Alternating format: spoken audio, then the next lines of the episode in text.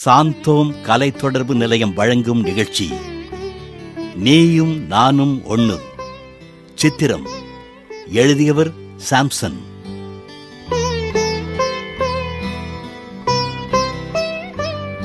இறைமகன் இயேசு இப்பூவுலகில் வாழ்ந்த நாட்களில் அவர் செய்த போதனைகள் மட்டுமின்றி அவர் வாழ்வில் நடைபெற்ற சம்பவங்கள் கூட நம்மை நல்வழிப்படுத்துவதாய் உள்ளது அவ்வாறு அவர் வாழ்வில் நடந்த சம்பவம் ஒன்றினை உங்களுக்கென படைக்கிறோம்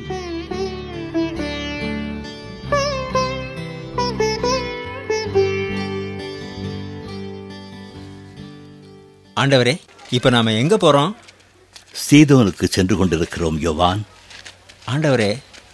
நாம் சீதோனோட எல்லை பகுதிக்கு வந்துட்டோம் போல இருக்கே நம்மளை பார்த்து பெரிய கூட்டமே ஓடி வருது யாரோ ஒரு பொண்ணு எல்லாரையும் முந்திக்கிட்டு வருது பார்த்தா நம்ம யூத குலத்தை சேர்ந்த பொண்ணு மாதிரி தெரியலையே அவள் ஒரு கானானிய பெண் காணானிய பொண்ணா அவளுக்கு நம்மக்கிட்ட என்ன வேலை ஐயா ஐயா தாவீதின் மகனே எனக்கு இறங்கும் ஐயா எனக்கு இறங்கும் இந்தாம்மா நீ காணானிய இனத்தை சேர்ந்தவ உங்ககிட்ட ஆண்டவர் பேசக்கூட மாட்டாரு போம்மா போ அ- ஐயா ஐயா என் மகளுக்கு பேய் பிடிச்சு சொல்ல முடியாத கஷ்டத்துக்கு ஆளாயிருக்க அவளை நீங்க தான் காப்பாத்தணும் ஐயா அவளை நீங்க தான் காப்பாத்தணும் ஏம்மா அவர் தான் உங்ககிட்ட பேச மாட்டாருன்னு சொல்கிறேன் இல்லை போம்மா ஐயா ஐயா தாவீதின் மகனே எனக்கு கொஞ்சம் இரக்கம் காட்டுங்கள் ஐயா எனக்கு இரக்கம் காட்டுங்கள் ஆண்டவரே இந்த பொம்பளை என்ன சொன்னாலும் கேட்காம நம்ம பின்னாலேயே வந்துகிட்டு இருக்கு நீங்களே ஏதாவது சொல்லி விரட்டி விடுங்க அ- ஐயா ஐயா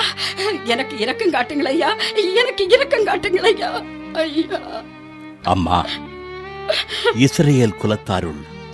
காணாமற் போன ஆடுகளாய் இருப்போரிடமே நான் அனுப்பப்பட்டேன் அப்படி சொல்லாதீங்க ஐயா அப்படி சொல்லாதீங்க எப்படியாவது எனக்கு உதவி செய்யுங்க ஐயா எனக்கு உதவி செய்யுங்க அம்மா பிள்ளைக்குரிய உணவை எடுத்து நாய்க்குட்டிகளுக்கு போடுவது முறையல்ல ஆம் ஐயா ஆம் ஆனாலும் தங்கள் உரிமையாளரின் மேசையிலிருந்து விழும் சிறு துண்டுகளை நாய்க்குட்டிகள் தின்னுமே ஐயா அம்மா உமது நம்பிக்கை பெரிது நீர் விரும்பியவாறே உமக்கு நடக்கட்டும் ஐயா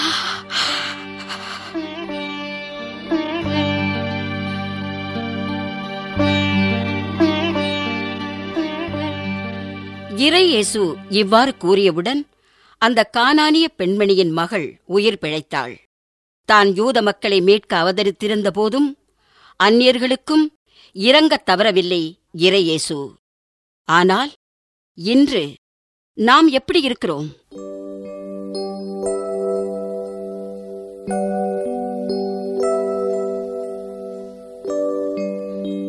சாந்தி சாந்தி அத்த கூப்பிட்டீங்களா ராணி என்ன பண்றா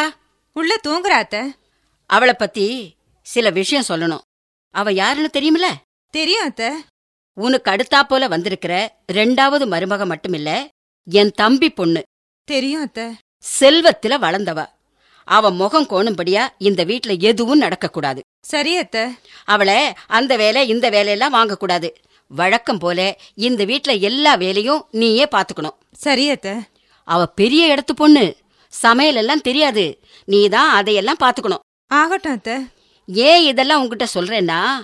இதெல்லாம் உனக்கு பழகி போன விஷயம் ராணி உன்ன மாதிரி சாதாரண குடும்பத்து பொண்ணு இல்ல பெரிய இடம் என் தம்பி மக நீ தான் அனுசரிச்சு போகணும் தெரிஞ்சுதா ம்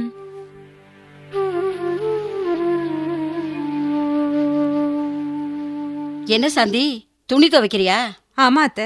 இந்தா அப்படியே ராணியோட துணியும் துவைச்சு போட்டுடு சரி அத்த ஆமா ராணி குளிக்கணும்னு சொன்னாலாமே தண்ணி அரைச்சு கொடுக்க வேண்டியதானே அவளுக்கு இதெல்லாம் பழக்கம் இல்லாத வேலைன்னு உனக்கு தெரியாதா என்ன ஆ, இதோ இப்பவே இறைச்சி கொடுத்துறேன் அத்த இறக்க தான் இறக்குற அப்படியே சுடுதண்ணியும் வச்சு கொடுத்துடு சரி அத்த சோப்பு டவல் எல்லாத்தையும் பாத்ரூம்ல நீயே எடுத்து வச்சுட்டு அப்புறமா அவளை குளிக்க கூப்பிடு ம் சரி அத்த ஆமா அதென்ன ஹால்ல சாப்பிட்ட எச்சத்தட்டெல்லாம் அப்படியே கழுவாம கிடக்குது அது ராணி சாப்பிட்டது அத்த அவ சாப்பிட்டா என்ன அத நீ கழுவி வச்ச நான் குறைஞ்சா போயிடுவே இதோ இப்ப களி வச்சிடறேன் அத்த ஒன்னொன்னு நான் பார்த்து சொல்லணுமா என்ன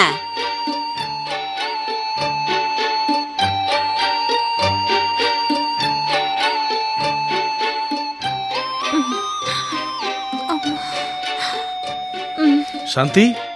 சாந்தி என்னமாச்சு ஒன்றும் இல்லைங்க என்ன ஒண்ணுமில்ல அப்ப இருந்து நான் பார்த்துக்கிட்டு தான் இருக்கேன்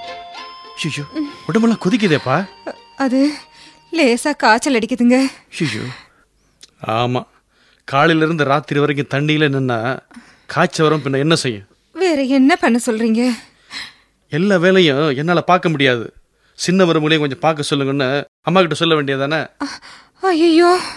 உனக்கு பயமா இருந்தா சொல்லு அம்மா கிட்ட நான் சொல்றேன் ஐயோ வேற வேணையே வேண்டாம் சின்ன மருமக வந்த கையோட பெரியவ சண்டை உண்டாக்கி குடும்பத்தையே பிரிச்சுட்டாங்கிற கெட்ட பேரு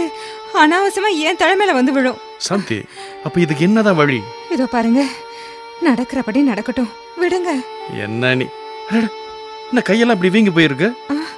உன்னை அவ்வளோ தண்ணி கிணத்துல இருந்து இறக்கி சொன்னது யாரு அதை பாருங்க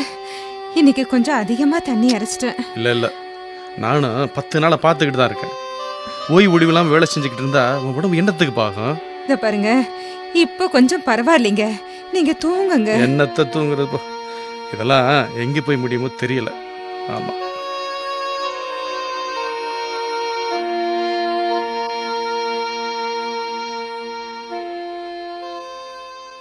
என்ன சாந்தி மணி ஏழு ஆகுது இப்பதான் எழுந்து வரியா வீட்ல எவ்வளவு வேலை கிடக்குது வர வர சோம்பேறி ஆயிட்டு வர இல்லத்த லேசா காய்ச்சல் அடிக்கிற மாதிரி இருந்தது என்ன பொல்லாத காய்ச்சல் ஒரு கஷாயம் வச்சு குடிச்சா சரியா போகுது ராணி காலையிலேயே காஃபி குடிச்சு பழகுனவா மணி ஏழு ஆகுது போ போ சீக்கிரம் காஃபி போட்டு கொடு நிக்காத ஓடு ஓடு பங்கஜா பங்கஜா அட என்ன ஆச்சரியமா இருக்கு கடை திறக்க காலையிலே ஆறு மணிக்கு போனா நீங்க வர ராத்திரி பதினொன்னு ஆகும் இன்னைக்கு என்ன காலையிலே ஒன்பது மணிக்கு வந்து நிக்கிறீங்க அது வந்து நம்ம கடை இருக்கிற ஏரியாவுல ஏதோ கலாட்டா பேசாம கடையை மூடிட்டு வந்துட்டேன் ஏ சாந்தி மாமாவுக்கு சூடா காஃபி கொண்டா இந்தாங்க மாமா காஃபி சாந்தி ஏமா உன் முகமெல்லாம் வாடி இருக்கு ஒன்றும் இல்லை மாமா உடம்பு சரியில்லைன்னா படுத்து ஓய்விட ஐயோ அதெல்லாம் ஒன்றும் இல்லை மாமா சாந்தி எங்கம்மா போற துணி துவைக்கிறதுக்கு கிணத்தடிக்கு போகிறேன் மாமா இதென்ன இவ்வளவு துணி அஹ், எல்லாம் நம்ம வீட்டு துணிங்க தான் மாமா ஆ தினசரி இவ்வளவு துணியா துவைக்கிற ஆ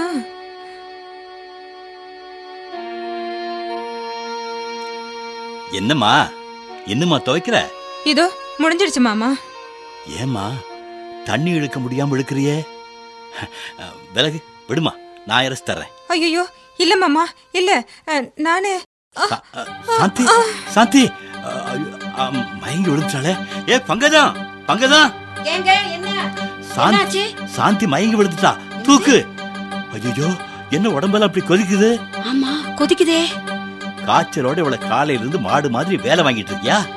ஏதோ காய்ச்சல்னு காலையில சொன்னா மத்தபடி எனக்கு ஒண்ணும் தெரியாதுங்க சரி சரி நான் ஆட்டோ கூட்டிட்டு வர்றேன் ஆஸ்பத்திரி கூட்டிட்டு போலாம் அப்புறம் ஆபீஸுக்கு ஃபோன் பண்ணி பெரியவனை உடனே வர சொல்லு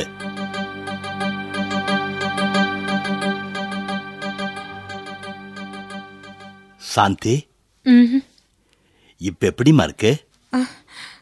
பரவாயில்ல மாமா என்ன பொண்ணுமா நீ உடம்பு சரியில்லைன்னா ஓய்வெடுக்க வேண்டியதானே எதுக்காக இப்படி ஓடியாடி வேலை செய்யணும் ஏ பங்கஜம் சூடா காஃபி போட்டு கொண்டு வந்து கொடு வேண்டாம் மாமா இப்போதான் பால் சாப்பிட்டேன் அப்பா வாடா வா சாந்திக்கு எப்படி இருக்கு ஆ இப்போவாது வந்து விசாரிச்சியே அப்பா உன் சம்சாரம் எப்படி இருக்கா என்ன ஏதுன்னு கண்டுக்கவே மாட்டியா ஆ? இந்த பிள்ளைக்கு ராத்திரியிலிருந்தே காய்ச்சலா இருந்திருக்கு நீ அதையெல்லாம் கவனிக்காம உன் பாட்டுக்கு ஆஃபீஸுக்கு போறதும் வரதுமா இருந்தா என்னடா அத்தான் அந்த பிள்ளை பாட்டுக்கு உடம்பு சரியில்லைன்னு கூட சொல்லாம மாடு மாதிரி அவ்வளவு வேலை செய்து அவ இந்த வீட்டுக்கு மருமகளா இல்ல அடிமையா வந்ததா உனக்கு நினைப்பா இந்த கேள்வியை எங்கிட்ட கேட்காதீங்கப்பா அம்மாட்ட கேளுங்க என்னங்க நீ சுமார் பிரச்சனையை வளர விட வேண்டாம்னு சொல்லி நீ தான் என்னை பேச விடாம வாயை அடைச்சிட்ட இப்போ கூட நம்ம பேசலைன்னா அப்புறம் எப்பவுமே பேச முடியாது சாந்தி என்னடா எனக்கு தெரியாம இங்க என்ன நடக்குது பங்குதான் என்ன இதெல்லாம் இது நான் நான்- எனக்கு என்னங்க தெரியும் என்ன திரு திருன்னு முழிக்கிற டேய் பெரியவனே என்னப்பா நீயே சொல்லு என்ன விஷயம் சொல்கிறேன்ப்பா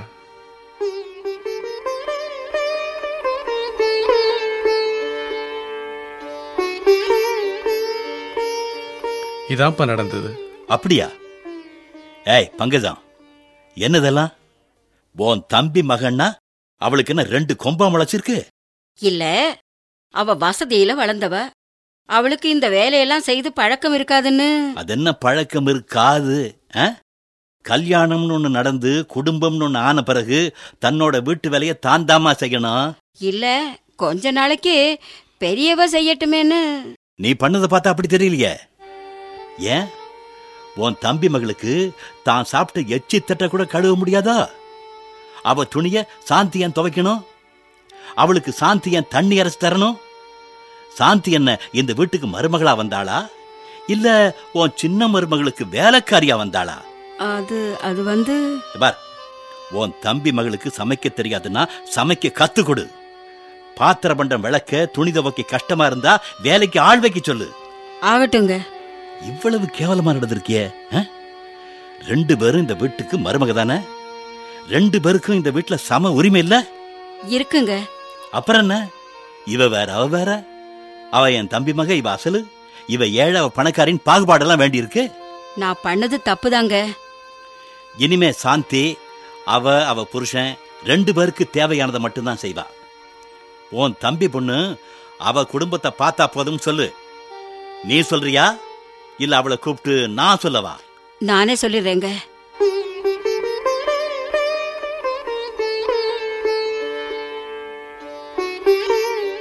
பிறருக்கு நியாயம் வழங்குவதிலும்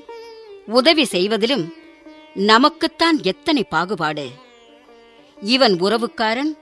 அவன் அந்நியன் இவன் வேண்டியவன் அவன் வேண்டாதவன் இப்படி ஜாதி மதம் என்று பல வகையில் வேற்றுமை பாராட்டி அநீதியாய் நடந்து கொள்கிறோம் ஆனால் இறை இயேசுவோ தமது எல்லையில்லா கருணையினால் அனைவருக்கும் இரக்கம் காட்டி அவர்களுக்கு உதவினார் நாமும் இறை இயேசுவை பின்பற்றி வேற்றுமை பாராட்டாது அனைவரையும் சமமாய் நடத்துவோம் அன்பு பாராட்டுவோம் Thank you.